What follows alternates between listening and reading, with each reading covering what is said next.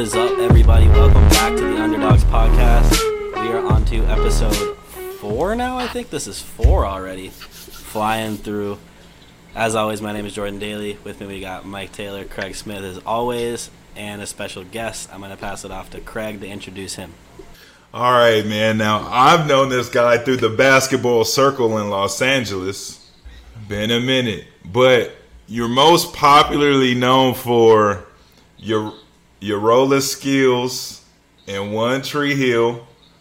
Um, you're also known from Moesha and two very iconic basketball movies of all time Sun, Sunset Park and Coach Carter. Please help me welcome everybody. Antwon Tanner, bro. Welcome. Welcome, bro. Hey, also, also one of my favorites I love is uh Black Jesus. Yeah, yeah, yeah, yeah, Black Jesus. uh, that's what's up. Oh yeah, man, that was a good one, man. I wish that one could have. I wish we could have did another season of that one. Everybody does. Like, I mean, that was that was such a really good show. You know what I'm saying? And put, and I don't think it's never been, ever been a show like that, especially with Black Jesus. So like, just to have these iconic, funny moments, and even think- just the the late Charlie Murphy. Yeah, and John Witherspoon. Yeah, and John Witherspoon, John right? Witherspoon. Yep, yep, yep. That was uh Aaron McGruder was writing for that too, right? Yeah, but see, that's that's the problem. See, a lot of people don't know what what like really happened. But season one and two was a hit. Well, season one they wanted us to do it, so but they was like, we don't have a lot of money, but we kind of just want to get it on. So we was like, you know what, we'll do it because we love the idea. We was like, this is new. I think it I think it's gonna hit wildfire, whether it be good or bad. We just gonna have some negative press because the Christians was like, what the hell y'all doing? So so we did it. We took like less money than we would normally take. The second season they bumped us up just a little bit, but like once you get that third season, that's like your syndication year. So that's when they know they gotta pay you. But on Aaron McGruder's shows, he got some kind of ongoing beef with the network. So every time he do a hit show after season two, they decide to try to what they call make it better. So they're bringing a whole bunch of new they did with the Boondocks, right? Exactly. They bring in a whole lot of new writers and all this to try to make sure, you know, so-called make it better. But and then they go with like a whole new cast and like the writing ain't the same, the directing ain't the same, and it just makes it. And so now you don't get the four pickup because they don't want him to get the money. You see what I'm saying? Because now it's contract time. So whatever whatever he got going on with the studio is the reason why his shows don't last as long as they should because he's a, he's an amazing writer. Like he's an amazing him and Michael Sandberg, them dudes is amazing. And Slink, like along with them, oh my god! But uh, that there's some there's some inner beef going on with him in the studios. So, I mean, but, they tackle a lot of they tackle a lot of issues that you know what I'm saying. Sometimes be the elephant in our community. You know what I'm saying in our culture. You know what I'm saying. So, I mean, I, I like it. It's, it's it's it's very creative and it's just hitting that that underdog type of you know what I'm saying mentality that it takes for us to be successful in anything that we do. oh yeah, So, yeah. They but you know it, it definitely is that. But them people they they see they see what he's trying to do. And for whatever reason, they don't want him to get that out there. So they just be like, mm, we'll wait to season three. Oh, we're just to change the writers. We'll make it better for you. And the show is always worse. Then they try to call him back later. But with this situation, it was it was too too done. And then with, with Pop passing and Charlie passing, it just made it a different show. Yeah, if, unless you went with the original cast, it was to be a different show. And that's just what it was, season three. I did one episode of season three, but I did all of them one and two. But season three was just different. But I mean, it's like we we was attacked from the very beginning. All the Christians was on our page and what the hell are you doing and cussing us out and we had to go do radio shows and be like, look, man, they was cussing me out like, who are you to say you black Jesus? I was like, nah, I'm the friend. it's homie. so that was like but they, them Christians, they didn't care. But after they saw it, they actually liked it, and they rescinded a bunch of the stuff, like the big mega churches. They was against us like right away. but they rescinded and was like, "We like the message. We see what y'all doing. Okay, we got it." And then they, they actually liked it, so that's that made us feel good after we got attacked. You know what I'm saying? The very first year. Not a lot of people know that you was a basketball player that turned to an actor. Now I want you to talk about playing in Chicago before you came to LA. I want to talk about that experience and then your experience of, of coming to Cali and, and playing. Yeah, I played with some of the, you know, Marcus Liberty, that's my older cousin. So, you know, he was one of the top players in the nation, you know what I'm saying? So, um, he went to King. Illinois. Yeah, I went to Illinois with KG and all of them, you know what I'm saying? Like, Illinois was like, I wanted to go to Illinois when I was younger, wanted to go, wanted to go, but I kept getting in trouble. Because, you know, the city is a little different. So even though we was good players, and then you play at King for Coach Cox, you gotta, you know, he's taking you under your under his wing, but you still out here getting in trouble. We selling dope, we gang banging, you know what I'm saying? Like that's what it was to do in the city, and you know at that time it was early '90s, you know what I'm saying, late '80s, early '90s. So it was like, and then I ended up coming to California after that. Like after I got in trouble, my mom was like, "You out of here? You gonna live with your dad? I'm done. You gonna end up in prison or dead?" And I was like, she sent me out here. I was hooping. I, I'm gonna tell you what's crazy. I met Pops. I met Pops first. I met him and Rock. At, I met him and Rock at L.A. City College when they had the. Remember, you remember Rockfish? Yeah, Rockfish tournaments. Yeah, Rockfish and the Pump. I was playing in that, but I was, I was see when I came out here. I played at I played at Rosemead High School, so I was averaging Okay. like I was averaging like 35 out here. But we wasn't playing no great schools because the schools never they wasn't good at basketball. You know what I'm saying? And I was like, but I'm from Chicago, so I could play against these. I could play against these cats. Like, I'm good. Like I'm going at them. You know what I'm saying? But out here was just so easy. I'm getting 60 and 70 a game sometime out here. Like it was so easy. So my coach, well, I was working at Ralph's at the grocery store in Duarte, and my coach was like, "Hey, it's this tournament I think you want to play in. It's called the Pumps, and they doing it like they do Rockfish, and it's at LA City College, and I think you should play in it." So I was like, "Okay, cool." So I, it was a hundred bucks. I'll never forget. It was a hundred bucks, and I paid the little hundred dollars, and I went to play in the tournament, and um, I ended up. I was in the I was in the stands, and I seen Pops and Rock when when they both had black hair. and they was they was like chilling, and uh, Pops was like, "Hey, um, what time you play?" And I was like, "I play at 11 because we had the morning games. You know, you had the morning, you had like three Yeah. morning games. So I was like, I play at 11, and he was like, "What court?" And I was like, "Let me look at the schedule." See, I didn't know. I'm, I was new to LA. I was, uh, you know, I Yeah. paid to play, but in Chicago, I never had to pay.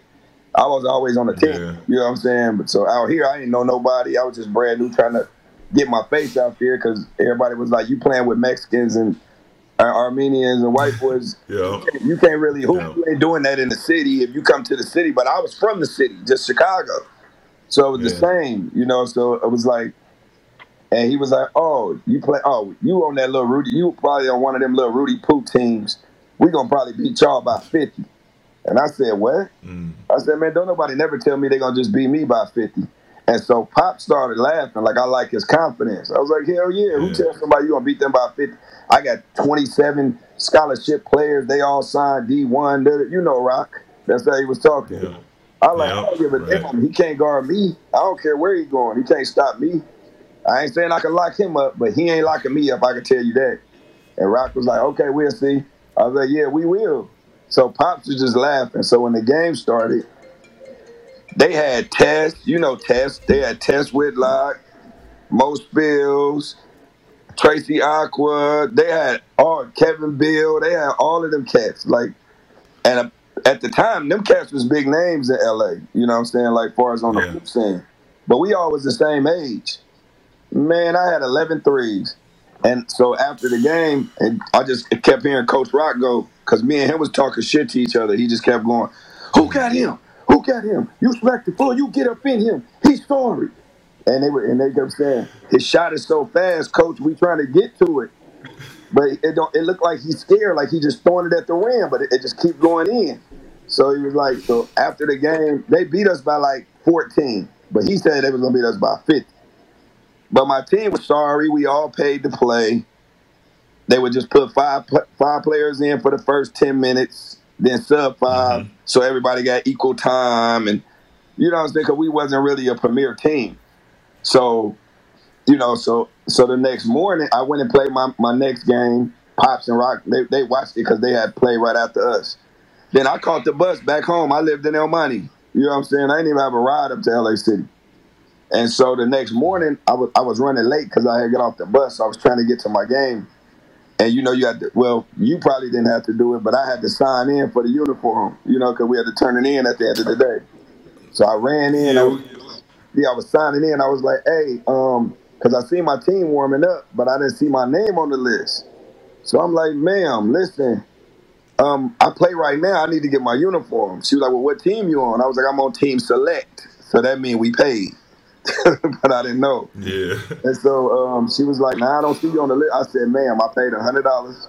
I played yesterday, and I played three games yesterday. My name got to be on the list. I'm looking at my teammates warming up. I just need my jersey, so you know we about to start." Yeah. She was like, "I can't give you a jersey if I don't see your name on it." So Rock and Pops then walked in, and um, and so I was like, "Coach, could you do me a favor?" I said, "Could you tell this lady I played for Team Select because I played y'all yesterday?" And he was like, Wow, what time she saying you playing? I said, Man, we play right now, like five minutes. He's like, You don't play right now. I said, I do play right now. And so he was like, Nah, you play next. You I can, come on. So they they put me on. That's how I got on. That's how I met them.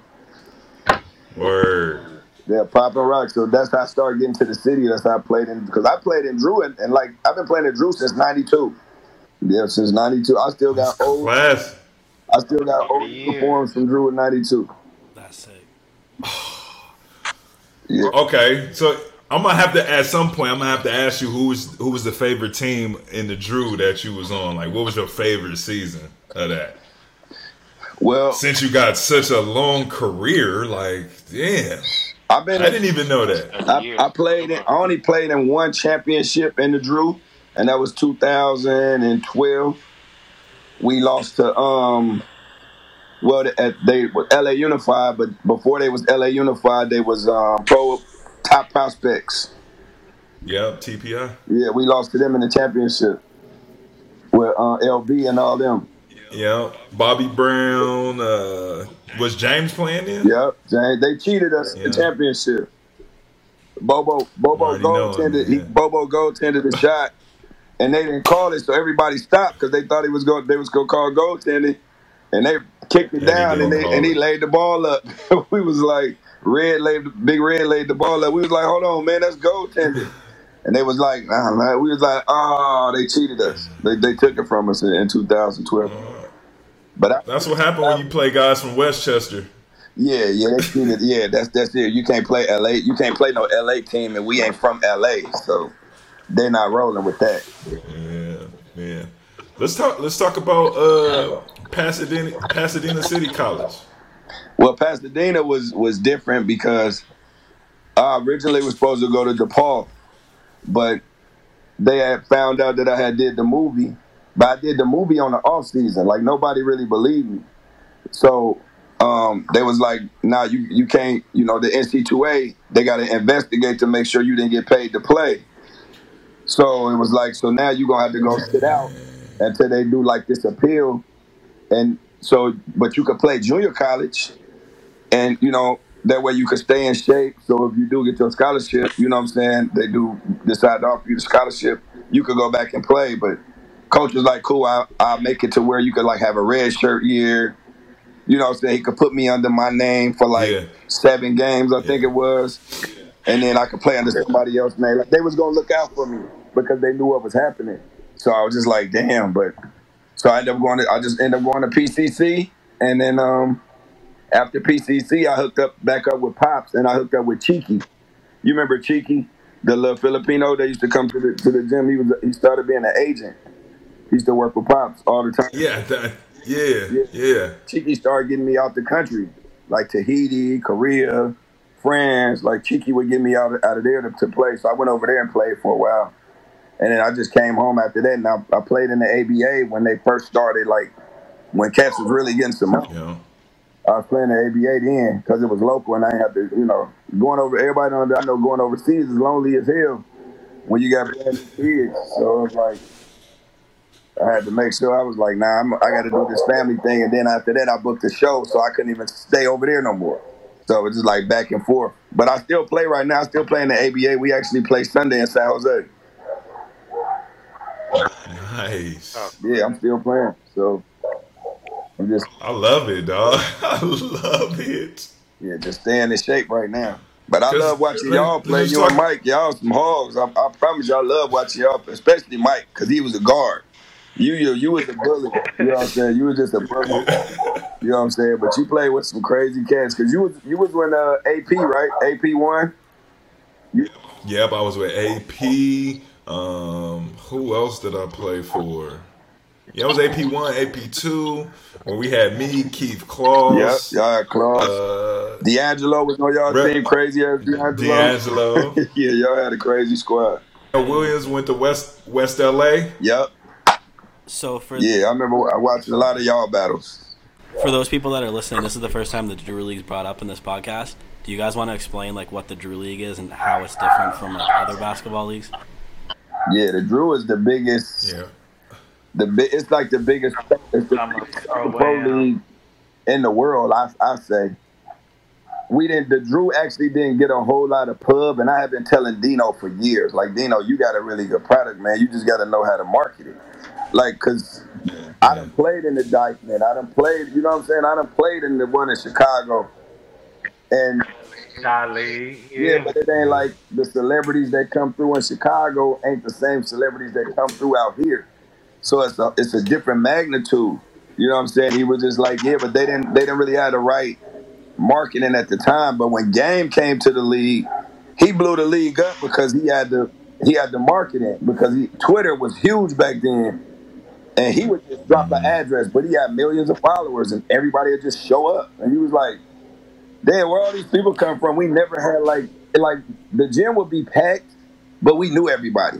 It was like more like family back then. Like we knew everybody, so it was like the family from the other teammates from other teams. Like that's who it was. But but once he did it, it looked like an NBA game. We had hoochie mamas from everywhere, just fans like all kind of races, because it was just really black in that neighborhood. You know what I'm saying? We in South Central. But then it was everything. It was Asian kids and white kids, and they was getting out of cabs, and we was like, "What the hell?" Like, it, because it was free, and you get to watch KD and all these new these new celebs like play for free, and you that close. Then Cole, like like once it finally got the the notoriety out, Cole came and played. Brian came and played. That was like that was Man. different. It was different. They put it on the map like a whole different way. Because I think Los Angeles or California got the second highest. Is the, they might even have the, the first highest. I know it's I know it's L.A., Chicago, New York. I don't know in which order, but they got the most NBA players, and a, a lot of the cats like in L.A. They all work out together at like Rico at his like the open runs and all of that. So all them cats is here. Yeah, all them cats is here already, and they just wanted to go. But like, I knew, you know, that's what's crazy because I never forget when I met Baron. I met Baron in the Drew. He was in eighth grade, and he ripped me three times because I was playing with the ball. I was like, and he ripped me and went and like windmilled, and I was like, who the hell is this kid? like, I don't know who he was. But he was talking to me like, I'm gonna take that. I'm gonna take that. I was like, man, move. And he took it. It was like lightning speed. I was like, damn. I was like, this little kid gonna be all right. They was like, that's Baron Davis. I was like, who is that? I don't know who that is. They was like, he going to Crossroads next year. And I was like, I'm gonna go check him out. Yeah, he was a beast. I met a lot of players in the Drew. Like, but I was and I was older than them, like Yeah. Tayshaun and and um Russ used to be up there all the time. And Tommy, like a lot of people forget about Tommy, Tayshaun older brother, TP. Yeah, I like man. I was like, I played with some hogs up there, but it's like it was more family like back then. Now it's more Hollywood. It's way more Hollywood right now, but it was but back then it was just grind out battles. Like the atmosphere is different. Like you can say New Yeah. York, New York is good. Don't get me wrong. New York is good. They got the the announcer on the thing and uh, but George is a different announcer. He like he like dry. He, nice. he's not a personable person where he ain't Yep. you know, he ain't cracking jokes. Like they cracking jokes, they getting the crowd hype. he just basically like, if you ain't got no game, you gonna know about it right then. Like it, it's it's a different atmosphere to play in the Drew than to even play college basketball. It's a different atmosphere. That that mm-hmm. that that's so tense. No, it's different. If you can't handle that pressure, you can't play. Yeah, you can't play if you can't handle that pressure. Yeah, LA is that that that Drew League that Drew League is definitely something different. And then for me, it's way different too, because they always see a lot of people don't know that I was hooping first, and then I ended up getting I ended up getting in the movies because we was playing at the Say No that day, and um, like I said, Rock and Pops is like my big brother and my you know and my dad. You know what I'm saying? So, but we was playing and me and Rock was talking shit to each other on the sideline because we have because Pops had two teams. So Rock, that's when they branched out to two teams. They had the the Panthers and the Jaguars. And so what they would do is they um we had played on separate teams and me and Rock always talk shit to each other. And he was like, "Who got him?" And I'm like, "Ain't nobody got me. I'm open all the time. You you know, sub these cats." And and a, a coach on the sideline saw that and thought I was being disrespectful, and told me somebody was gonna lock me up the next day, and it never happened. But after the game, he ended up telling me to come audition for for um, Sunset Park, and that's how I got on. Like I went and auditioned for the movie, and I booked the movie. Like and I was like, "Damn, I got a movie." so nobody believed me. But when they when they heard that I did it, that's when the NC2A got hold of that and was like, "That's that's getting paid to play basketball." And I was like, "No, I got paid to act. I didn't get paid to play basketball." So I had to go through the whole little appeal process. But by that time, my career was already rolling, so it was kind of like I know I could still play. I could play whenever. So, so let, let me ask you this: with the way college rules are set up now, with the new NIL, and now players can profit off their own name, if that was like that back when you were going through it all, do you think you still would have tried to play like college basketball at the same time? Play at the level. I could definitely play at the level. It's just the now I would have been so marketable, but you know, back then we didn't have social media. So like I look at some of the younger kids now, like the Hezzy God and the White Iversons, all the ballers life. You know what I'm saying? Like if they had that when we was coming up, man, we'd have been paid.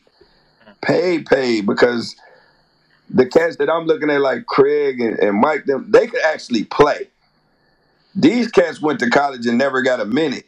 You know what I'm saying? At a ju- at a JUCO. You know what I'm saying? They they they been playing, but now they got 50,000, 100,000 followers, and they able to make 10,000 a month because they a brand, because they got people that's just gonna follow it and endorsers that's gonna get behind it. They they didn't get behind us like that. If you wasn't the biggest name, they wasn't rocking with you, and you could be way better than the, the name that they rocking with. Cause I done seen you might kill some cats, and I'm like, he man, he underrated. Like I done seen, I'm telling you, I done seen it. So that's why I'm just like, damn, like that's crazy. But now it's that's the way of the world. It's everything is marketing, like OnlyFans, like all of that, like the avenues for people to get streams of income and. uh, They, I mean, the young, I'm they taking advantage of it. So I mean, I can't hate. But if if, if they'd have had this opportunity to me, Man, that's what I was just saying. It's about that opportunity. Like it's and they don't even understand it because they the ones who growing up in it, so they don't really get to see it from our point of view. Like if we had these opportunities like this, it'd be like it's that's multiple sources right there. There's multiple streams of income right there. You know what I'm saying? Like uh, we was we was pigeonholed into you know what I'm saying one lane. the NBA for you or Um, overseas, there wasn't no G League back then. None of that. You know what I'm saying? So if you wasn't signing and then you going to certain countries where they only giving you two thousand a month and then you got to work your way up and you like you there you still need a job. It's like you know what I'm saying? But a lot of cats don't understand that. You know what I'm saying? So it's like it's just different. But that is Yeah, well, hell yeah. I, th- I would have made a lot of money if they'd have had social media back then because Sunset Park was huge. And, and I had I had a lot of haters because Yeah, I promise sure. you, and I'm still to this day, I walk in the gym at Drew and they didn't understand that This is how I got the movie because I was playing, I was killing up here. That's why somebody told me to come to the audition. But then you play against the kids that watch it and be like, oh, he an actor, he can't hoop. I'm going at him, and you know what I'm saying. And then 25 points later, I ain't really know he could play. You know what I'm saying? So it's like, yeah, like this was my stepping stone. Like this is how I started, but they don't get it. You know what I'm saying? It's just, but the social media is like way different right now. I mean, I like it because it's, I like it, like the, but, but it, it damn sure get make a lot of people big headed. Because I went to a club one time recently, and it was these you not YouTubers, they was uh TikTokers.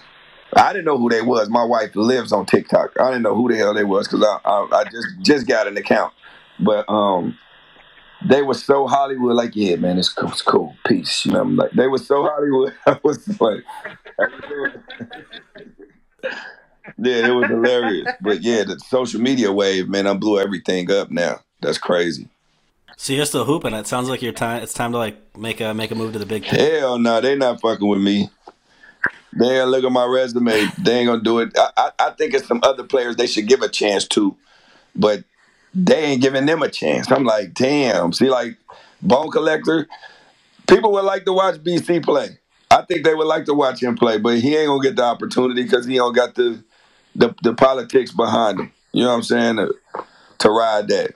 Like Frank Nitty, he got he had the politics behind him because the social media. You got so many people vouching for him. Like he need to get in, he need to get in, he need to get in.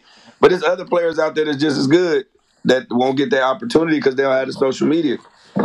You know what I'm saying? But he should have been given a chance. I, I applaud. I'm so happy for little bro. He been given a chance, but it's it's a few other cats out there that I think they should have gave that look to.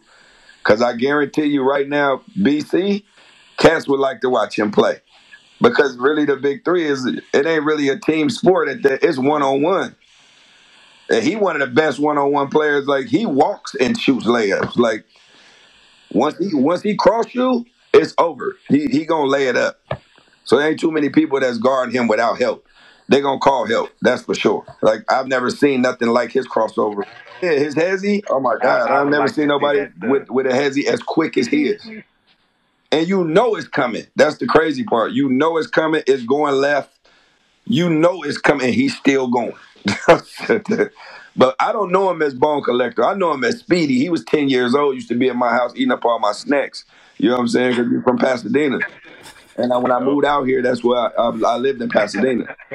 So him and, and Sick With It, well, Rob K, him and Sick With It, and and Spin Master, E Home, them like my, my little brothers, you know what I'm saying? So they, they used to be at my house all the time. Yeah. Did Bone Collector always have a, a do rag on his head when you He never took that thing off. We used to be like, I don't think he liked his hairline or something because he kept it on. he was like, well, you can't go to the prom with a do rag. Oh, come on, bro. I'm I got a different kind that I'm gonna wear. Like he always had that thing on. It's like, I, Yeah, for, for the young generation to know, like Sick With It and Bone Collector are big and one pieces. Like used to do and one mixtape. Like those two really, really big time as far as basketball movement.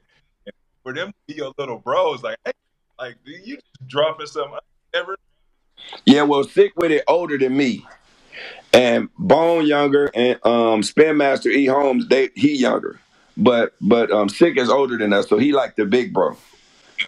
You know what I'm saying? But he but all three of them, they could actually play organized ball too. And then they could do the, they could do the Yeah. tricks. But but I promise you, Bone was throwing it through people's legs at a 10, 11 years old. He was already doing that. And I remember Coach Coach Rocky Moore was at Pasadena at the time. And he was like, hey, you better stop doing that shit. It's not gonna work in a game. No coach is gonna play you. He went to Chaffey. He was playing at Chaffey with Tarkanian. And uh, they, they played it was a holiday tournament at, at Pasadena. And they tried to two two one press him. And he said, Go. Go. He told his teammates to go, and the coach was like, just pass the ball. He's like, go. Dude stepped up on him. He threw it through his legs, yanked him, looked at him, what spin move, hezzy the other dude, walked across like, man, they can't press me, coach. I know I was like, damn, like he embarrassed the hell out of them, like for their president. And the coach was like, two, three zone. he just backed up and ran the zone. Cause they couldn't go man on they couldn't go man against him. They couldn't do it. I was like, damn. And so coach was like, I didn't think that shit was gonna work in the game. It's not gonna work all the time. I said, Coach, he Well, done for did it like seven times. he definitely this got game. the game. It's worked. He hadn't turned the ball over once. He so always you, yeah, I, I want to see BC get in. If anybody get in, I want to see him get in.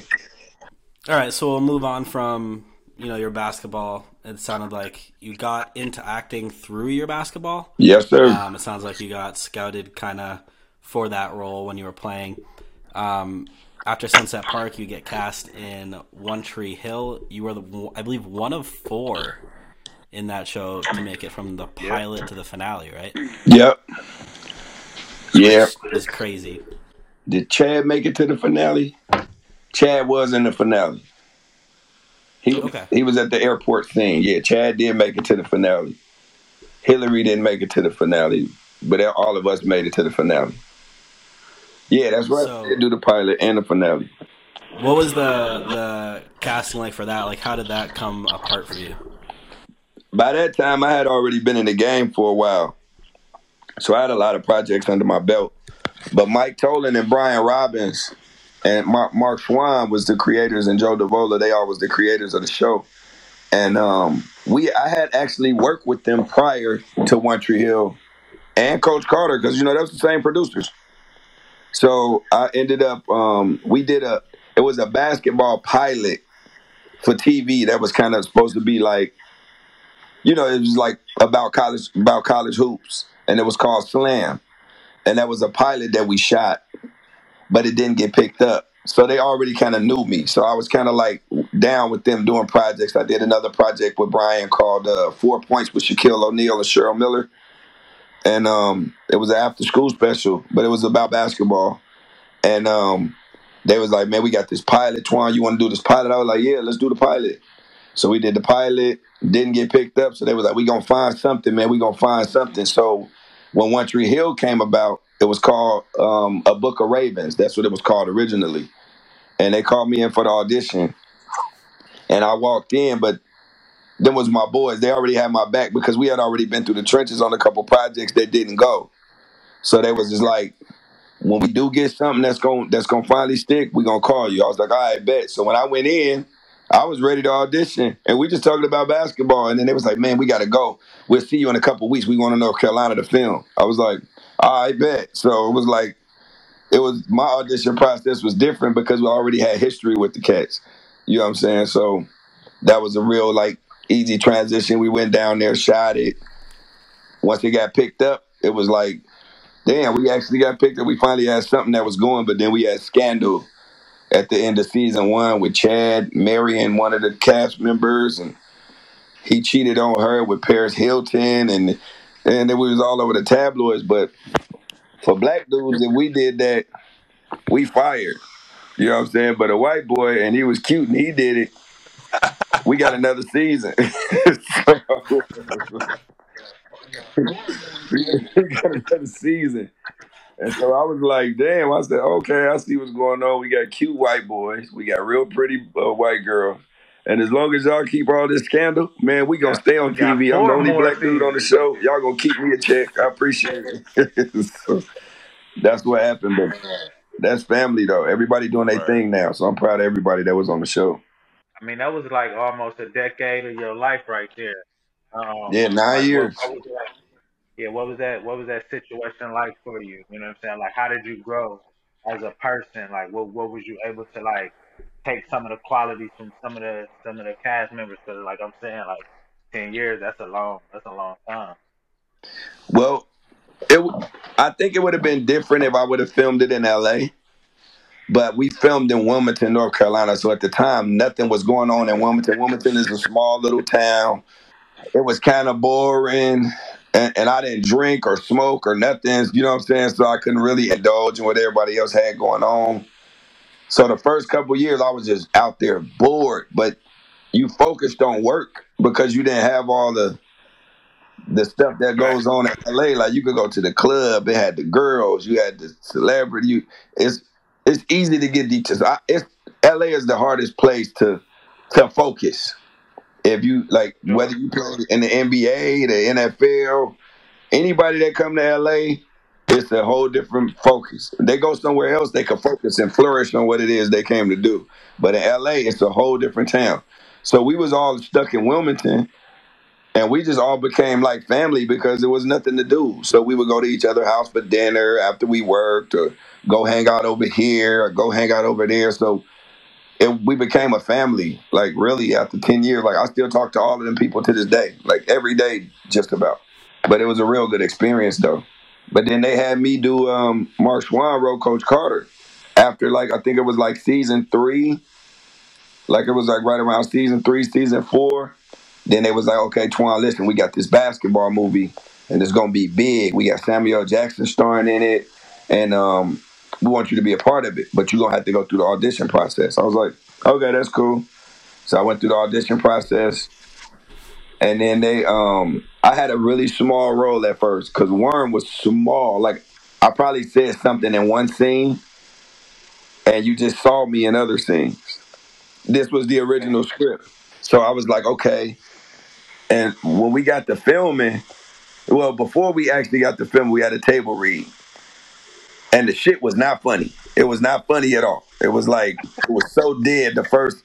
So Sam was like, "Oh shit, niggas' jobs ain't safe in here." Like, so we was just like, so Mike and Brian came to me and was like, "Okay, Twan, look, because they know I have a way that I do my acting thing. I never really read the script. I just read my portion, find out what's going on, and then that's it. I'll study for me, and then I watch the whole like when the when the project is done, I watch the entire project because I'm I want to be a fan. I don't want to watch it like I'm critiquing every little thing. You know what I'm saying that we doing because you don't really get to enjoy it the same once you're actually in it. And so um, I was just like, man, I was like, I can't. He was like, he was like, Twan, listen, man, we need to rewrite the script. You know what I'm saying? So we gonna add some more stuff, and we got a table read again tomorrow. He's like, please, I need you to just focus on this work. I said, man, I got you. I got you. And he was like, all right. So they rewrote the script. So the next day when I came to the table read, we I had a whole bunch of stuff now. So it was like other stuff that they had for other players that was it the day before. It had my name on it now. So I was like, because I only had the one scene, and the one scene I did was funny as hell, and they just left it alone. It was the, the two for one special. You know what I'm saying? I had to laugh and everything, and they just loved it. But then they never heard nothing from Worm no more. So the next day they changed it. I had all these different storylines now. And when I did it, Sam was like, I think we picked up now. You ain't got to worry about it no more. We good. So they gave me all these different stories the night before, and I made it funny. You know what I'm saying? So the producers was more happy to be okay. Cool, we're gonna go with him because I was really number, I think nine on the call sheet, at first, I was number nine, and I ended up being number two. Once they once they switched everything up, but they knew they could come to me. It's just like when you hoop, and I'm on a break. I, I got a finisher over here, and I got a dude who I don't know going go fit. You always gonna pass it to the finisher. You know what I'm saying? Even if he missed, he may have been more wide open, but you're gonna give it to the finisher because you know nine times out of ten you're gonna get a bucket. With him, you don't really know, and that's how the situation was with with the movie at the time. They didn't know where they was gonna go because that first table read was horrible. I'm telling you, it was it was so quiet in the table read. I was like, damn. The only scene was funny was mine. That's the only time they laughed. But it was quick. And then I was just turning the page with everybody else, just letting everybody else read. But the next day it was all it was lights, camera, and action. And we got it done after that. So that was that was a really good experience. One of the best the best times I ever had filming was Coach Carter. We will get more into Coach Carter later on, but we're going to jump back to One Tree Hill first. Specifically, filming One Tree Hill and the basketball moments. You know, you obviously have a lot of experience with basketball at this point. Did any of the other cast kind of have a handle on you know basketball to the level you had? Um, what was like filming for these basketball moments like within that show, and were you kind of able to like contribute ideas um, when they're like writing these storylines for like the specific basketball moments? Probably, you know, you knowing you had the most knowledge. Yeah, well, um, James Lafferty actually played. He played in high school. I think he was at like Hemet High School. A, a lot of the cats that was around there, what they did was they hired a lot of local cats from North Carolina that actually played. You know what I'm saying? And they, they was like really good out there. A lot of them cats played at Laney, where Michael Jordan went to school at. Um, and actually, Michael Jordan isn't even even the all-time leading scorer. It's a dude named Jabari. Um, what is name? Uh, Jabari. I can't remember his last name, but uh, I think it's Kelly. Jabari Kelly. Like he was all-time leading scorer at, at Laney, but because he, he played four years varsity. But all of those cats was actually the other players that were on the One Tree Hill team. You know what I'm saying? So there's a lot of local guys that actually could really get down. So, because Chad Michael Murray couldn't play basketball, he's a football player, quarterback. But they had a dude named Van who was his who was his stunt double, and Van was a beast. White boy could play. I mean, had hops, everything. The white boy could play. So I wasn't actually the only one there with a whole lot of knowledge about the game. It was a lot of cats there. Like we were really like when they yelled cut, we would go up and down. it would there would be some battles, some fights, and all that. You know what I'm saying? So on set. So, but um, they had geared it towards basketball, which got a whole lot of basketball like fans. And then they went back to the drama, you know what I'm saying, to keep the young girls crying and oh my God, well, you know, and then they tackled a lot of issues and but the basketball was definitely a big a big factor in it. And like I said, but James Lafferty was the only one on the cast that could really play like that. And then all the rest of them them guys were just local cats that just they was getting a check every day for coming to be on the team and then they was on TV and they got a chance to, you know, to to make some money and you know, and local because they wasn't doing nothing. Because when I'm telling you, Wilmington, I watched Wilmington grow up. Everything used to close at like five or six o'clock. It was the country. If you didn't get what you needed to get by six, you didn't get it. The whole town shut down. But like now, it's like a it's a city now. You know what I'm saying? It's not a big big city, but it's it's it's a big city compared to the other little towns out there because it's still you know it's still North Carolina. It's still rural areas out there. Still the country. But yeah, Did you have like a, a a favorite episode or like a favorite memory from the uh from when you was filming? I think one of my favorite episodes was the state championship, just because that like, I mean, you kind of know what that feel like. I never played in a state championship in high school. I always made it to the semi. Paul Pierce beat us. Charles O'Bannon beat us. Like you know, both years that I played, you know what I'm saying. Like I couldn't get past them guys, but it was always I always got like the game right before the the, the chip to go.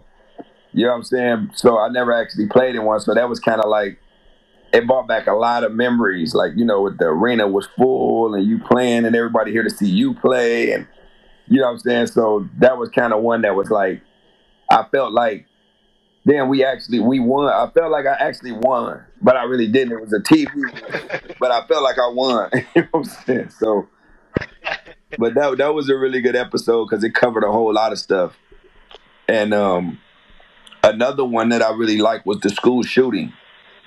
Once I finally watched the entire ep- once I finally watched the entire episode, because I like I said I never really read the script, but once I saw that one, I was like, damn, we tackled an issue that ended up happening years later and was, and was still happening. You know what I'm saying? Like, so we was tackling a lot of issues way before the time, you know what I'm saying, before the time comes, because this what the kids was dealing with. And uh, the writer was one of those kids, depressed, sad, not really accepted. He wasn't really like a, a big jock or nothing like that. He was a little quirky looking dude who probably never really got girls and you know what I'm saying? So the girls that he wrote about was girls he wanted to be with. And so that's what made that character Mouth. Mouth was really the creator. So, cause I, you know, it's funny because we make jokes about all the time at the conventions, and I say, I say, damn, Mouth kissed every girl on the show, and then I said, damn, he even kissed my girl because he did an episode. So, so it was crazy, but yeah, One Tree Hill was it was it was different. It was a chunk out of our life. Like I said, everybody became a family. The show became huge. And then what's what's even crazier is the show been off the air since 2012. That's 10 years we've been off the air. We get new fans every year because they binge watch it. So it's funny because I be meeting girls now. I'm 46, but I meet girls now like 16 was like, oh my God, I didn't know you had kids. And I'm like, you wasn't watching One Tree Hill when it was on. Like, you was two. You know, there's no way you was watching One Tree Hill when you were two. You was watching like Dora the Explorer or Blues Clues. You know what I'm saying? Like, what the hell? And they were like, no. I started watching and I binged it. And I've watched it three times already. And you like, damn. I've only seen seven episodes myself. Really? I got all the box sets, but I only, I've only seen seven episodes. Cause I, I, you know, Do you think you'll ever watch it all?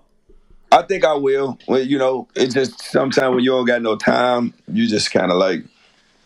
And I don't even really watch a lot of stuff that I'm on because I, it's like, this is what a lot of people don't get. I understand. It's a it's a job. It's a job for us.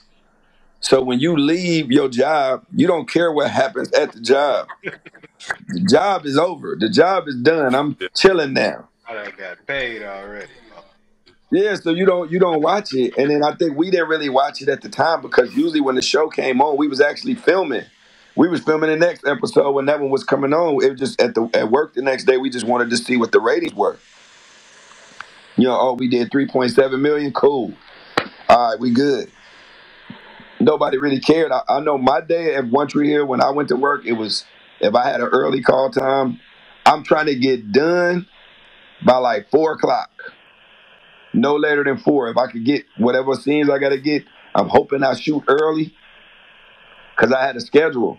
I would go to work, go get something to eat, and I'm going straight to the gym because they hooped at UNCW.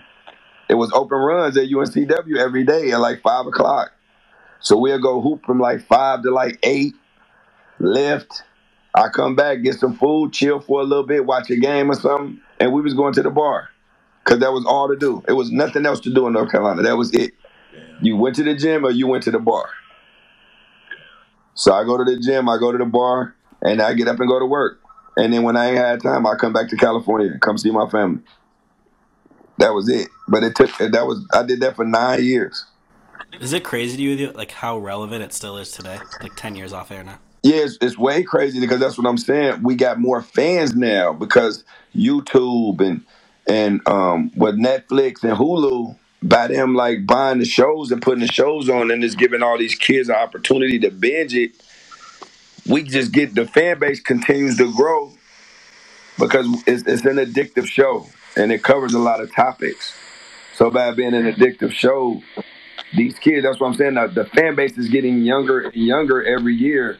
When I know they didn't watch this, this they, there's no way possible they could have watched the show when it was on because they was too young.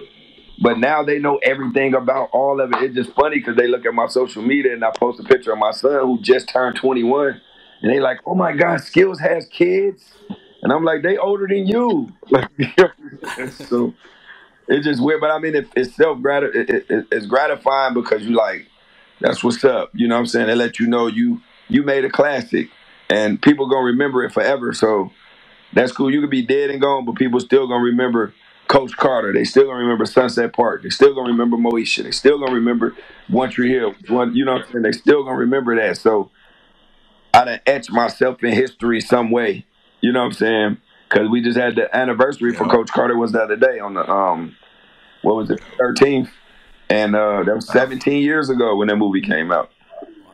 It's one of the best basketball movies of all time. Yeah, You know- archive. Yeah, it's one of the best. So, I mean, I'm glad to be a part of the history. You know what I'm saying? We didn't think it was gonna be that big, but it was. You know, so that's cool for me. I'm working on new stuff. You know, now trying to branch out and get my foot in the door on the producing side, directing side. You know what I'm saying? So, but I got a, a good show. That two two good shows that I did. One is called Ho with uh, Yep, you know yep. Miko with Miko Grimes. So yeah, Miko produced this. So um, I play her husband on the show. It's like a woman's standpoint of view. That's gonna be a really good one. A lot of women love that. They're gonna love that show, but they're gonna hate me. Um, and then, yeah, they're gonna hate me. But you know, sis did her thing. I'm proud of her. And then um, you got uh, another one that I did called Mad World. I have to send that. I'm gonna send you the link to that, Craig. You, y'all can check it out. And you know what I'm saying? It's um we trying to sell that show right now because that's gonna be a good one too. And I played a abuse. I play an abusive drunk dad. You know what I'm saying? Who was a pimp in Compton, but it's a true story. But it's gonna be a show. It's gonna be a series.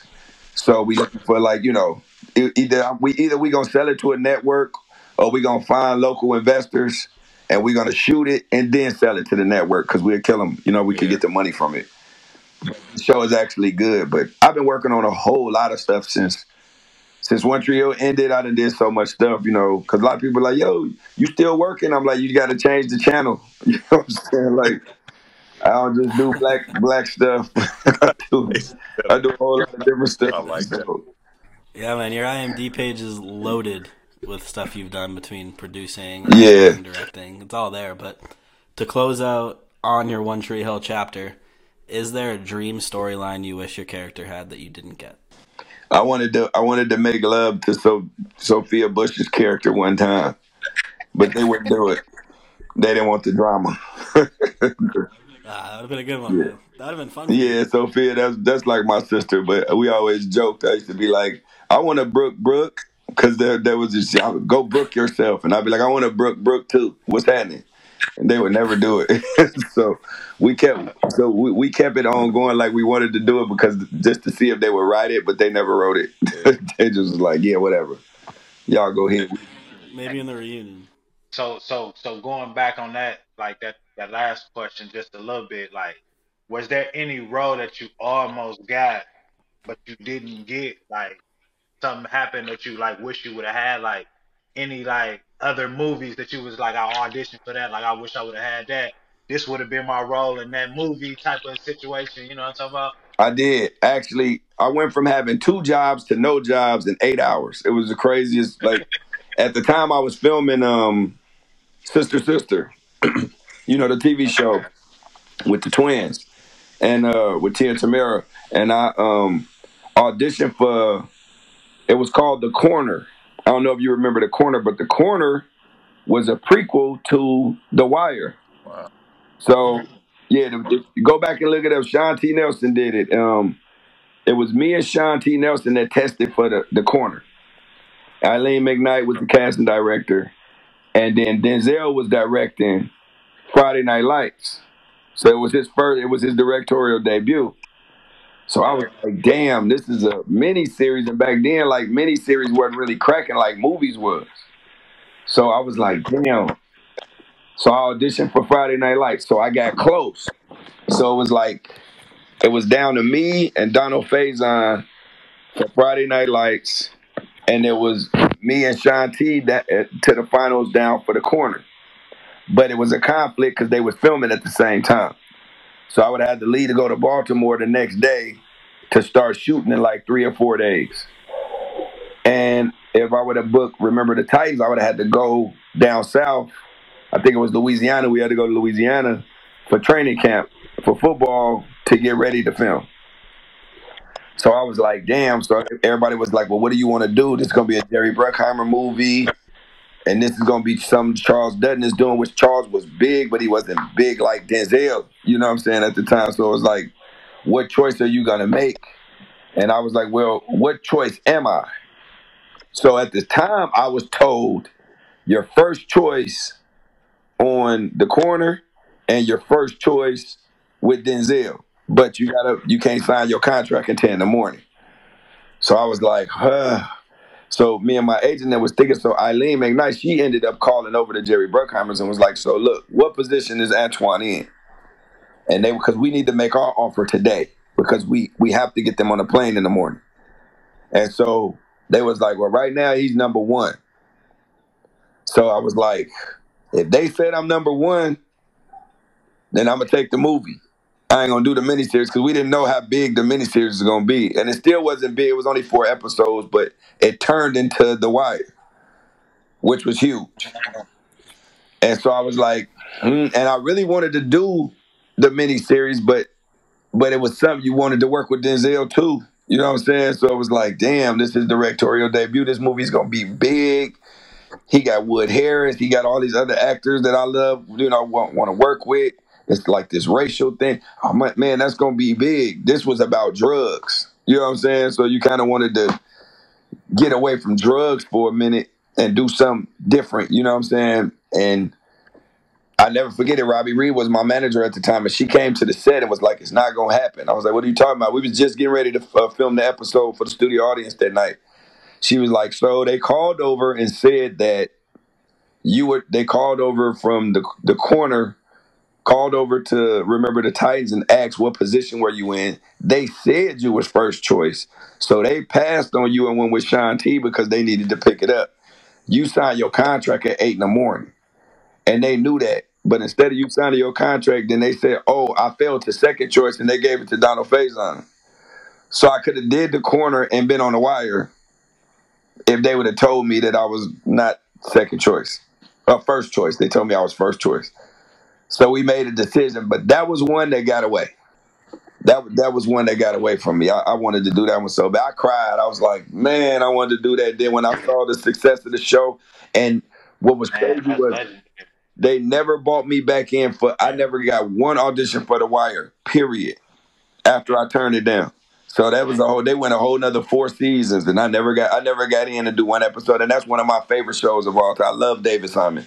He's like a beast at writing, but at the time I was young. It was, you know what I'm saying, that you trying to make the best career choice you can to, you know what I'm saying, to get on. And it just was, it wasn't a good fit for me. I, I missed that opportunity, but I wish I could take that one back because I would have show chose the corner. I would have show chose that one. That one would have put me on a different plateau, like, period, at that time because how big the show was. And that show's created stars. Idris Elba, Michael B. Jordan, like, a lot of cats came from that show. A lot of cats came from that show, so it's like, damn, that was one I wish I could have back. But you know, other opportunities not. You just got to, you know, keep kicking that door. It eventually will fly open. Or create it. You know what I'm saying? Yeah, you got to create So, it. That's that's the new Going back wave. to OTH, you was playing a high schooler. Like, how was that? Because you was a little bit older, so like, how was that vibe? You know what I'm saying? I told my daughter. I told my I told my daughter because I remember one day she told me I was old, and I was like, "Baby girl, I've been playing 17 for 17 years. Ain't that crazy? Yo. Yeah, black don't crack." so, it's, no, it was cool because I mean we wasn't that much older. I was like I was in my early 20s when um when I was playing high school, but I think we I still had the youthful look because I didn't smoke, didn't drink, didn't do nothing. All I did was work out. You know what I'm saying? And back then, you know, I could eat whatever I wanted to eat because I was playing basketball six hours a day. You know what I'm saying? So I had a I had an eight pack, and I didn't really have to do no no sit ups. I just had to hoop. so it was like, you know, you stayed in shape just doing that, so you kept the youthful look. And just to deal with it, it was just kind of like, oh, this, this dope. I, I actually liked the show better when they went ahead five years because everybody thought the show was gonna like burn once we came back out after season four. So what Schwahn did was this was the first time it had ever been done in TV history, and then we seen a lot of other shows copy us right after that. Because uh, what was the name of the show with uh, Eva Longoria on it? I'm trying to remember the name of the show. Housewives. Something Wives, Desperate Housewives. Okay, we went ahead five years. If you go back and look one year from season four to season five, we graduated high school season four. Season five was four years later, like four and a half years later, or like almost five years later. And everybody was like, "There's no fucking way it's gonna work." You know what I'm saying? Like, how you gonna explain all the time in the middle? And we was like, we all twenty something now. We drinking, they smoking, they doing. You know what I'm saying? They partying different. They, you know what I'm saying? Right now, you got these high school kids. They sluts. You know what I'm saying? Like, you know what I'm saying? At least if they grown and they deal with different issues and and it worked. And they thought we was getting canceled after the season five. It worked. And right after everybody else talked shit about us doing it, then Desperate Housewives went ahead five years their next season. And then other shows started doing it. Like going ahead five, six years. We was like, so we you know, we we set a lot of trends. Yeah, we set a whole lot of trends. And then moving in from to Coach Carter, you, briefly talked about it earlier, but one thing I, we got to know specifically is we saw in another interview you claimed that Samuel Jackson was kind of your role model and inspiration for you getting into acting. What was that like working with him specifically, and then like the other bigger stars on that that movie as well? Well, what's crazy was I had already worked with Sam before I did 187 with him. And so um, that's the first time I had ever met him. We did 187. And we just basically chopped it up. And he was just a cool dude. And he would like, because I didn't really know how to act back then. I just was a hooper. Like, you know what I'm saying? Like when I went in, I was trying to get that $100 a day. You know what I'm saying? And I ended up getting an audition. You know what I'm saying? So it was like, damn, I had no idea what I was doing. So I would like not steal, but learn from the OG actors that I was around, which was Richard Roundtree. I learned something from him. Charles Dutton, I learned from him. Denzel, and then Sam. And I basically just took a little piece of everything that they said to do and made it my own, made my own like style. Cause Sam always said, forget the line, know the scene. And it was like, what? What you talking about? He'd be like, okay. He'd be like, okay, you come in the house. This girl is standing right there with lingerie on. That's the scene. What's the lines? I'd be like, oh, got it. You know what I'm saying? So it was like, you don't need to know the line. You live the scene. And I'll be like, okay, cool. Got it. Richard Roundtree told me just go with your instinct. Like you got good instinct, go with your instinct. Denzel said, don't act, just be. If I could tell that you acting, you suck. And I was like, but it all made sense. But me, I always like, I always compared everything to hoop. You know what I'm saying? Because that's the only way I could do it. Like, in all honesty, I think basketball players are some of the best actors that's out there because our focus is different. We know we got to be to practice, and practice started at 10. We there at 9:30. We got to be lathered up before 10 o'clock. So we there on time. We prepared. You know what I'm saying? When we go through a drill, it's us against this. Like we not. I don't look at you as a, a mentor. I'm looking at you as a you an opponent. You know what I'm saying? So you better you got to bring your game when you play against me. Like it's the same. That's how I looked at that's that's how I looked at it, and I think that's how I survived in the game because I, you know it's a lot of hate. It's a lot of cats don't want to tell you about this audition or that. They don't want to give you the opportunity because they feel like he gonna get it over you, and and I feel like if I just work hard and if it got my name on it, it got my name on it. I just need to be you know blessed with the right opportunity to do it, and so I mean, like I said, I just I think the basketball players could do it, but just me acting with those guys, it was like, okay, forget the line, know the scene. Slow it down, make it you. That's what Charles Dutton said. Just slow it down, make it you. You know, don't act, just be. You know, because if I could tell you act, you suck, and and go with your instinct. So it's like, you see what I'm saying? You use all that, I and you create your own style. no, those was like bars. That's kind of like, I mean, you basically just described this underdog mentality that we, you know what I'm saying, speak about on the, uh, on our podcast. Like I was just saying, like being a basketball player, it was things that I saw. Like I saw the the, the Tim Hardaway one two crossover, and I was like, I can do that. but I'm gonna put my little flair to it. Yeah, I'm gonna use that, but I'm gonna put my little flair to it and customize it and make it mine. You know what I'm saying? I seen the Allen Iverson, the Kobe crossover. I'm like, okay, I can do that, but I'm gonna put a little bit more of this on it, and I'm gonna take a little bit of that off of it, and then now that's my move. You know what I'm saying? So I think that's just a mentality of just like customizing the things or the people that you kind of look at as you know what I'm saying? Being that model for yourself. I think that's like the, the mentality that, you know what I'm saying, that that's so fitting to, to, to overcome and do something that's out of, you know what I'm saying, uh, out of the, the, the normal realm. Could understand. They understand what we saying. Like I'm not I'm not gonna steal Kyrie's move because I never could steal it. But I look at it and say, Ooh, I could use that and try to maybe I hezzy and spin move off that off that one leg and let me work on that. Now it's different. You know what I'm saying? That's all I did was I took a little bit from them and just created my own thing. So it's like now it's an easy focus, but I'm gonna tell you what, what's scary is you have every actor has an out of body experience. Every actor. I don't care what character it is, like and, and if it's something that's deep and you had an out of body experience, that's when you know I could do it. And it makes you more confident. If if if it makes any sense. It's like You know what I'm saying? I have an out of you have that out of body experience where you actually become that character, and you can't shake it. You can't shake it. Like it's like, what the hell is wrong with me? You know it's something wrong with you, but you are that person still. You reacting, you feel a certain way. It's crazy. Like like like like how they like how they was saying like the Tupac and Juice situation. You know what I'm saying? Like how they were saying that, similar to Yeah, that. you become that. Yeah, he could he could become that, and it's hard to come out of that. And that's why you see a lot of actors, like a lot of the big Heath actors, Ledger. you see they they die from like overdose, drug overdose.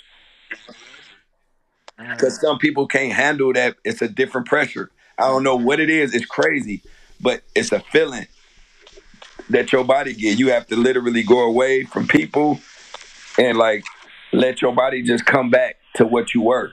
Like, but now I can control it. But at first, if you can't control a lot of actors, once they have it, they can't control it. And a lot of them don't get it until later in their careers. You know what I'm saying? When they focus. But that what that's what really made me know that I could do this. I was like, damn, I could really do this. I'm not nervous no more. I'm not this. I could do this. I was like, bet, hell yeah. You know what I'm saying? And then I just and like I said, I incorporated everybody else's style to make my own style. You know what I'm saying? See, like a lot of people don't really study the actors. If you ever go watch Denzel, and I, I'm, I'm, I'm, I'm gonna trip you out real quick. Go watch Denzel when he does certain scenes. He does this in every certain scene. He kissed his hand and he touched something. yeah. And, and when, and when he and when, Just like when he's talking, when he's talking, he never blinks.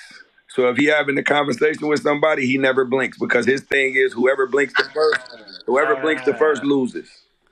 So he never oh, blinks, and you be like, I never paid attention to that. So I would go back and watch, and I said, damn, he really taking over the scenes because he's not blinking, and they can't handle it. Like he's having a stare down in the scene, and he's not blinking. And I was like, that's so cold. So you have to like, you know what I'm saying? You have to watch that stuff to you watch it different when you on that, you know what I'm saying? You see it just like you see the game different.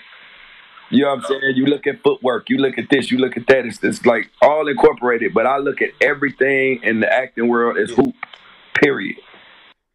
Because there's a similarity. Like Mm. I'll say, for example, like when you in the league, you need to know this play ahead. If you don't know this one play, you could be fired. Just like if you come in there and learn that line, you could be fired just like Just like that, yep. hmm And and that, that's where you got to add the IQ. So you got to have the IQ on the court, and you got to have the IQ in the in the acting game because you you don't know. But I had to learn it. You know what I'm saying? I had to learn it, and it took me a while to learn it. But like I said, once I finally got it down, then now it's it's not work no more. I go to the set, I'm super confident. I know, you know, let me read this. Oh, okay, cool. Yeah, we do that. Boom. And then I know I can put my little spin on it and and it's gonna make it, you know what I'm saying, it's gonna make it believable to where they like, oh damn, here come this dude again. You know, I know him. I know him. They don't know what what I'm capable of doing. They don't know which way I'm gonna go. And that's what you want. You want to keep people on their toes with it. You know what I'm saying? So it end up being like a good mesh. But that's why, like, I, when when we did the show, I did the thing with Miko, and she was like, "Bro, I'm not an actress. I don't, I just got some money, and I'm trying to put it behind this idea that I got." And I'm like, "You can do it." Yeah. And she she was studying her lines, and she knew her lines, and she knew her lines, and I was like, "Okay." Then I took the script away from her, and I started saying other stuff, and she would respond like. I said, I'm gonna just say whatever I say. Don't worry about what I say. Just when I stop talking, I just want you to listen. Just listen to what I'm telling you and respond. And then she was like, "Wait, hold on," and the whole attitude switched up everything.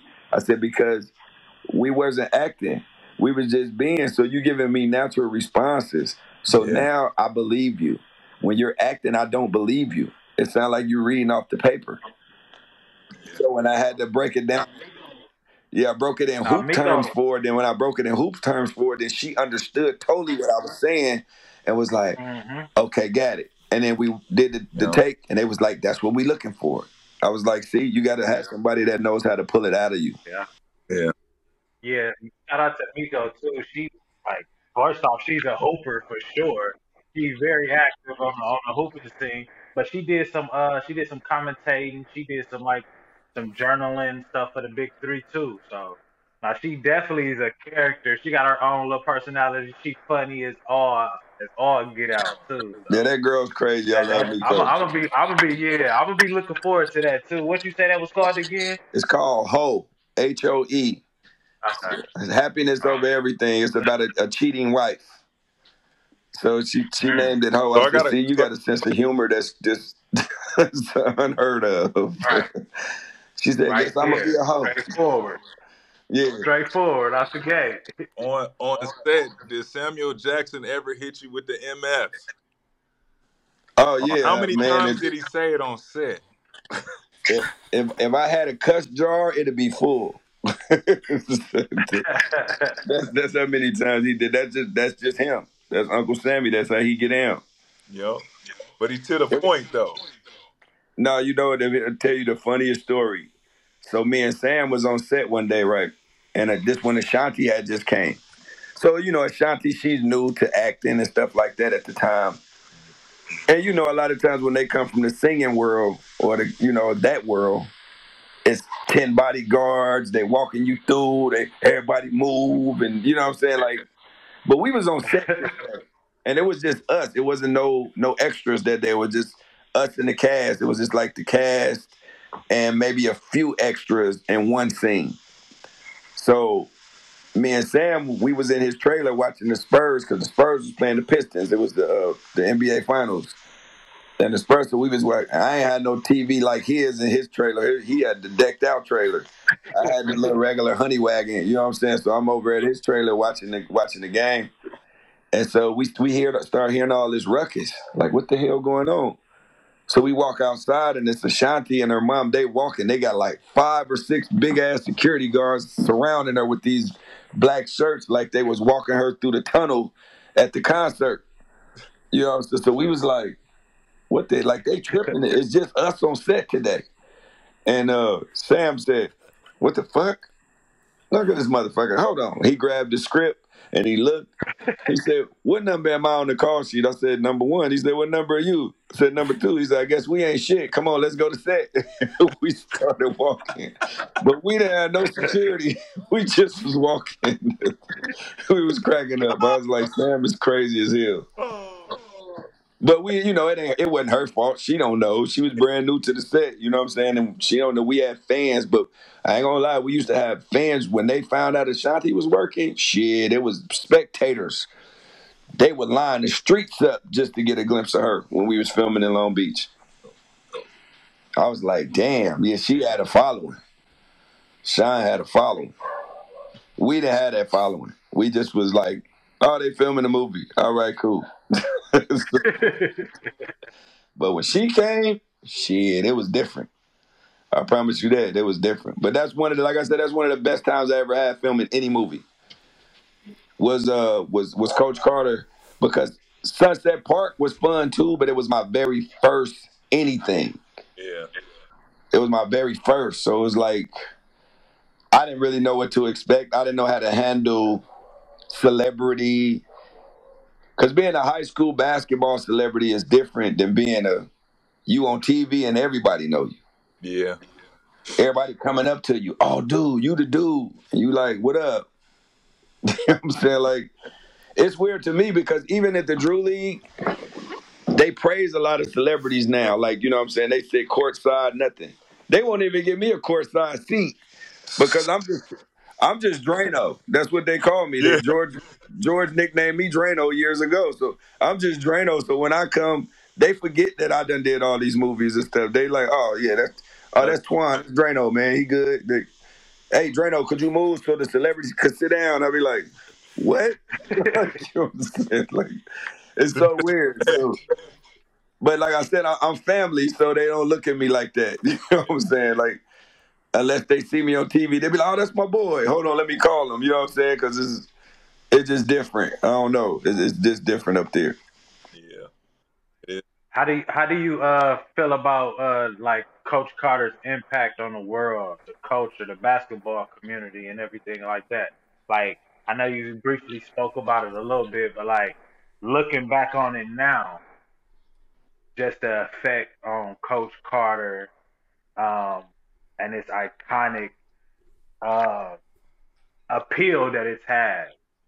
I think it has a lot of appeal for for one reason: education, because that's what he was big on education. You are a student athlete. Student comes first, and a lot of cats, you know, now it's just if I got game and I got the marketability, I could go straight to the league. But what the young cats don't understand is you got to sign a contract. Yep. And you got to know what that contract say because that could be the difference in you making ten thousand and a hundred thousand. You know what I'm saying? Some you signing away your rights because you don't know how to read. But so yo, the English, the, everybody always like I always preach to my kids. It's the reason why English and math is the main two subjects. It's the reason why because you need to understand how to get paid. You see what I'm saying? So you read this stuff to get your check. That's the math. That's the English portion. That's the math portion because at a certain point you're not a you're not a businessman. You're a business. You're the business Man. Yeah, you're the businessman. You are the business.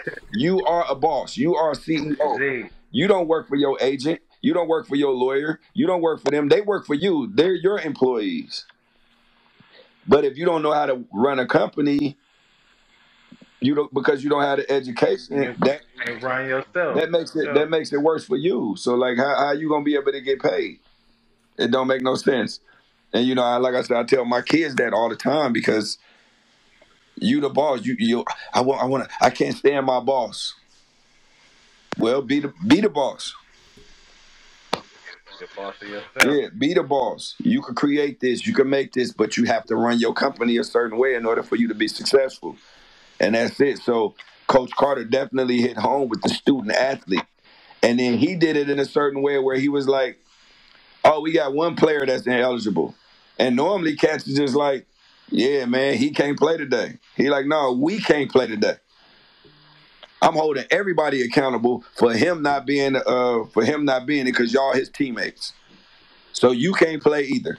So you better get in his ass and make him take accountability for for fucking up in school and making sure he get it right. And once he get it right, then we all could play again. And it was like, damn. So he made you come together, and he and I know the real Coach Carter, and and that dude is real. Like he a country dude, but he one of those country dudes with the values and the family and the one fail everybody and he and he makes and he makes sure everybody like he made sure everybody pushed each other, and we wasn't playing another game until everybody was eligible, because he cared about that, you know, and, and and he really like that that line about the stats, you know, that was in the movie when he was like, since everybody likes stats, look to your left, look to your right. One of you is gonna get arrested. One of you is going to prison. Yeah, that's the stats for this area. Since y'all want to know about that I had 20 and 10, no, that's the stats. One of y'all going to jail in the next two years. Now that's an 80% chance of that. That's to this. And it was like, damn. And it hit home. It did hit home because I never really looked at it like that either. Until when I did the movie and it made you open your eyes to some of it, like, wow. But then you look back and be like, damn, if I had a high school program, I might do that too. Make sure every- everybody's held accountable for each other and then you have a better season because everybody like each other. Everybody more like a family. Everybody want to see each other win.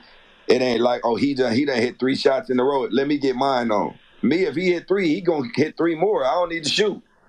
I'm I'm a milk him. You know what I'm saying? I don't. None of us need to touch the ball if he hot.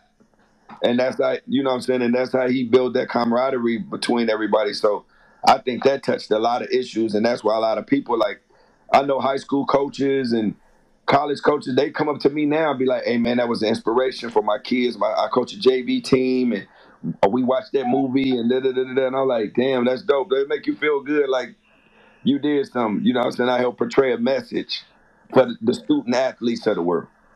So, in filming the basketball scenes for Coach Carter, was it any different compared to filming the basketball scenes for One Tree Hill? How would you compare them?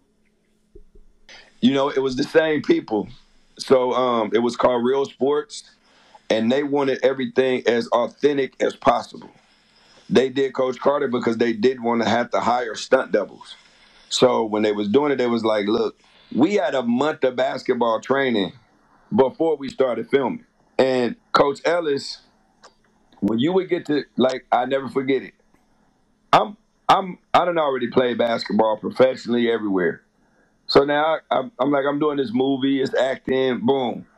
I pulled up, I couldn't park outside or something. And like like I said, normally I would be 30 minutes early for regular practice on any team. This day it was like practice was at noon. I think I got to the gym at like 11:55 and couldn't find parking. And I walk in the gym at like 12:03. I'm getting dressed and now I'm ready. And then I know I'm the better basketball player here anyway, because uh, they, they're actors. But we did have some, some players there. And he was like, as soon as I got dressed, he was like, okay, you done, Mr. Worm? You ready? He was like, okay, cool. It's 12 10. Everybody on the line. 10 suicides. Time, 28 seconds. Yeah, Mr. Worm want to be late for practice, then we gonna run for Mr. Worm. That's how we gonna do it. I was like, what? The, it was like I was back in college. I was like, wait, hold on. And that dude ran the hell out of us.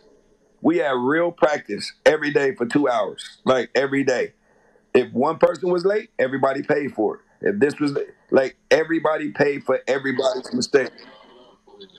Everybody paid for it. So it was like he was like, no. When people see this movie, they're gonna see the authentic the authenticity of this movie. They wanted to see us. They was he was like, this movie is gonna be real. Period. And it was because he really like everybody was like, did you do all them push-ups? Man, listen, we did a lot of push-ups. We did a lot of sit-ups, a lot of crunches, a lot of running because that dude he was like, no, this is what it is. He never called us by our regular name after that day. Your name is your character. He called us only by our character name. Period. I was worm for the next four months. That that, that they could they never called me Antwon. I was worm for four months. So it was like crazy, but he made it real to where when we put it when they put it on camera, that's what it was and and it was it's the same exact people that were in real sports that did all this the um the coordination and stuff like that for One Tree Hill. But I I didn't think he was because he was a little bit more lenient on One Tree Hill than he was on Coach Carter. I guess because it was a big movie, and the movies was what's popping at the time. The TV shows you could still go cut them scenes and go to the drama of who's sleeping with somebody's boyfriend, and then you know what I'm saying, and they could cut that out. But and Coach Carter, it was basketball. That was it. This need to be said how it need to be said, and that was that. And that's way. So he like flipped the switch. So Coach Carter was way more intense basketball wise than than One Tree Hill for sure. And Sunset Park was just the director work wanted to work with us so bad. The director was like so what are you guys gonna do? We was like, well, we know all the plays. We practiced for a month. Let's just play. So they would call it indie. They would be like, we're gonna do independent now, and they would set up like five or six cameras all over the arena, behind the backboard. All that they would set all the cameras up, and we would they would put time on the clock, and we would play for like 20 minutes. And whatever they got, they got, and then they put it in the movie. So nothing was choreographed. Everything we actually came down and had to run sets, see who was getting buckets, who wasn't getting buckets. Nothing. We just had to play. We played through fouls and everything, and they they edited it. That's why that's why Sunset Park is just real because we just actually was hooping. You know, they choreographed a couple things they had to, like the block at the end of the movie, and you know what I'm saying, and stuff like that. But for the most part, it was called indie play, and we did indie play a lot and they got what they got.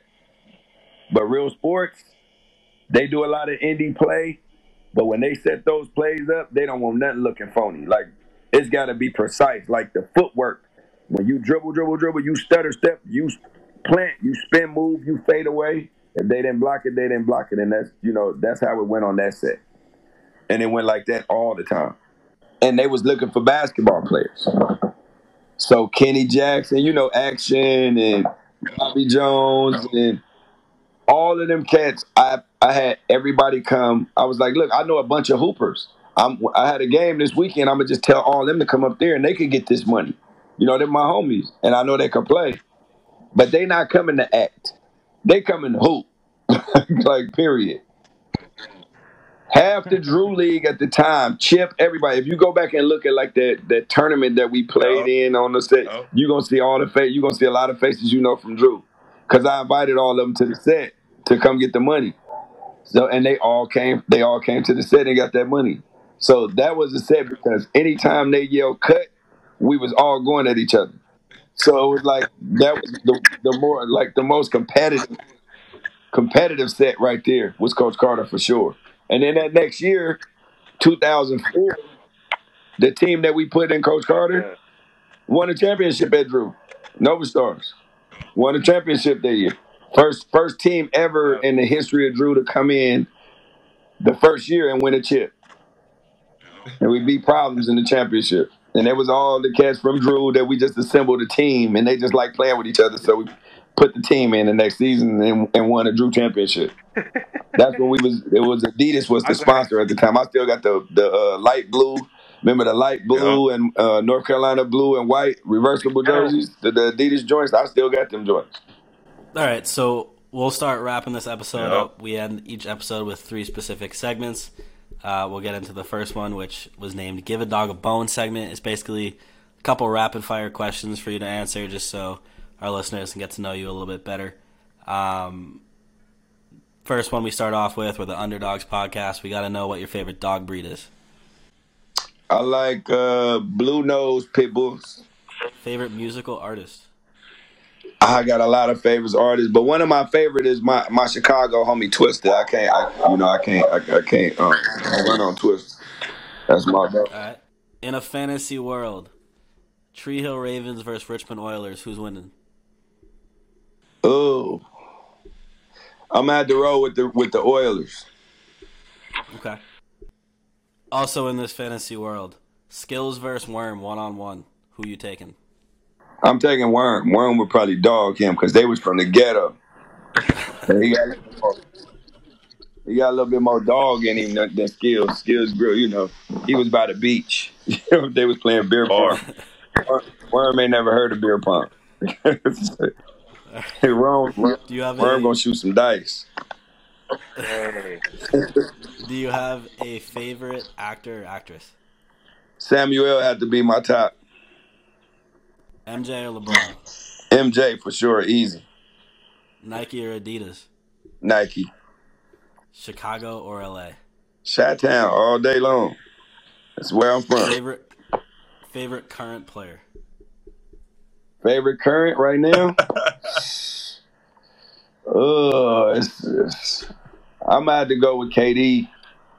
I'm gonna have to go with KD or Kyrie, one of them, because I ain't. Well, can't nobody go. I love Steph too, so I don't know. It's it's a few out here, but I love Steph. Steph, Steph more like Favorite like I team? play. That's I, I like Steph because he play like I play. I'm a shooter, so Okay. Well, who you like? I, I, I'm gonna tell you why I like Mike better than LeBron. Okay, now I got a bunch of these. I'm from Chicago, so I'm gonna be. They they think I'm gonna just be biased, but I'm not. I had a young kid that asked me last week. He was like, "So you think? Cause you older, so I'm assuming that you think Mike Michael Jordan is better than LeBron." I said yes, and he was like, "Well, why?" I said, "Let me ask you a question. If you got to guard LeBron, what are you gonna let him do?" Oh, I'm gonna let him shoot. Cool. If you got to guard Mike, what you gonna let him do? You can't let him shoot. You can't let him post you. You can't stop. So you you already told me a weakness. I'm living with that three. If you making it that day, I'm supposed to lose. But I'm not about to let you come down the lane and just and just lay me and bully me. No. But if if you hit that, cool. We supposed to lose. I'm rolling with that. But Mike, you couldn't get him an open three. You couldn't get him a mid range. You couldn't give him a post. Like you can't send him to the line. You could send LeBron to the line. He gonna trick some free throws. He gonna trick some. Mike, eighty some percent. He ain't missing none of that. So that's why I got Mike, and then I got Cole. Because with like you got to pick your poison. What what weakness do they have? And on top of that, they gonna lock you up ninety four feet the rest of the game. They want to guard the best player. LeBron, when they play in the finals, he didn't guard Steph. He didn't guard Clay. He guarding Draymond. He guarding somebody else. He guarding Pascal. Like you know what I'm saying? Like you running from them. You running from them. When Cole played y'all, Cole wanted to guard you. He didn't want to guard nobody else. Mike want to guard you. He want to guard Karl Malone. He want to guard. You know what I'm saying? He want to guard whoever it is that's killing. And then he'll go to hold his thirty for me too. So that's why I gotta. It's that competitiveness. Yeah, I gotta go. I gotta go them one, two, and then LeBron three. I, I gotta go with that. All right. Well, today is January 18th. We got to write this down. Podcast history. Antwon Tanner just defeated the LeBron versus MJ argument. Yeah, it's over after that one. yeah, you can. I mean, I'm, I'm gonna let you shoot. What else? Okay, beat me, beat me. I can't stop none of the other stuff you got, but the shot, yeah, you got to work on that. I'm cool. I'm living with that three. So, would you say MJ is probably your favorite all-time player as well? That was going to be the next one. Yes, and I'm only going with Kobe second is because Kobe mimicked him. You know what I'm saying? Kobe said, "I'm uh, if can't nobody guard that, then I'm gonna do that." And he and he studied it to the T. What is your favorite role that you've played? I would say, I would say skills. I would say skills because he had a lot of a lot of shades when he got to work with the kids, and then he worked with the. You know what I'm saying? I was the friend who came in and gave you a motivational speech when you needed it, and and then uh, I was the uncle, and you know he had a lot of different shades to him. You know, Worm, when you do movies, you only that character for a little bit, but I was skills the longest. You see, I was skills nine years. I was Worm for four months. You know what I'm saying? So I would have to say I would have to say skills for sure. Yeah, skills definitely brought the comedic relief to that show too, so that was appreciated. Yeah, ev- Uh, everybody was is- dying and he made somebody laugh. It was, it was like here comes skills. What is a dream role you would love to land one day? I want to get a, a Denzel or you know Sam type role, like how, how Sam was in. The, I mean, or um, Denzel was in. The, what's the name of the movie? Like Eli, Book of Eli, where he was like the dude who come like save everything and in that in that realm where he just is nothing out there and he's going just into the unknown and figures everything out. Like I kind of want to do that. I think that focus would be way different for me. Okay, that's gonna do it for this segment. I'm gonna pass it over to Mike for the next one. Yo, okay, so I got this uh I got this segment to where I kind of dive into the, the microwave versus like the oven theory. You know, uh, you know, since we was kind of talking about it a little bit uh previously on the on the pods where you know we was just talking about the social media era and just like how highlights is that like that microwavable instant gratification type of feel. But that oven process, that's more that that underdog walk to where you gotta like season it, you gotta wait for it to get in that oven and you know what I'm saying, properly be of temperature. So I got a few questions that I like to just, you know what I'm saying, throw at you, you know what I'm saying, and just see your opinion. So I got the the 2000s NBA versus right now NBA. this this NBA right now is a little bit more exciting just because of the players. You know what I'm saying? Like what they capable of. It's like a new it's a new generation. Like Steph them made the game different. The 2000 era was more physical. It was way more physical, you know, because you couldn't do like you know jump on, you know, you can't run under catch, you can't do this. You know what I'm saying? You could you can't you can't hand check, you can't. Back then you could do all that. You know now now you can't. They barely touch you. You they shooting 12, 13 free throws, and the game the, the scoring they done made the game faster. So I would have to say that this NBA is a lot more exciting, but I think the the 2000 era was more authentic, if that makes sense. So going into um, uh, One Tree Hill, would you rather have uh, Nathan's confidence or Lucas' skill? Um, uh, probably the confidence, because most of the game is confidence. You know what I'm saying? It's confidence. So I would probably want to have his confidence for sure.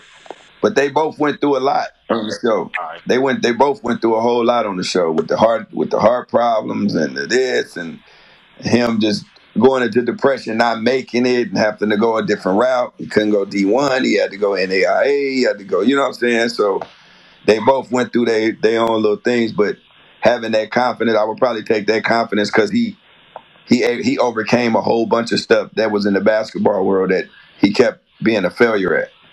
All right, last one I got in my segment.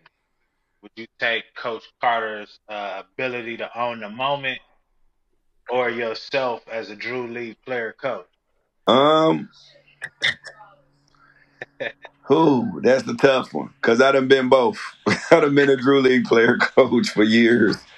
Um, Yeah. I would probably take his. I would probably take the moment. I would probably take the moment, but just because he he impacted more people than I have as a Drew League player coach. Because I only got twelve every year. You know what I'm saying? He impacted the world with one movie. His statement got out. You know what I'm saying? I still deal with knuckleheads. Some want to listen, some don't. you know what I'm saying? So you like your teammate is open. You could have passed it and cut and got the ball right back.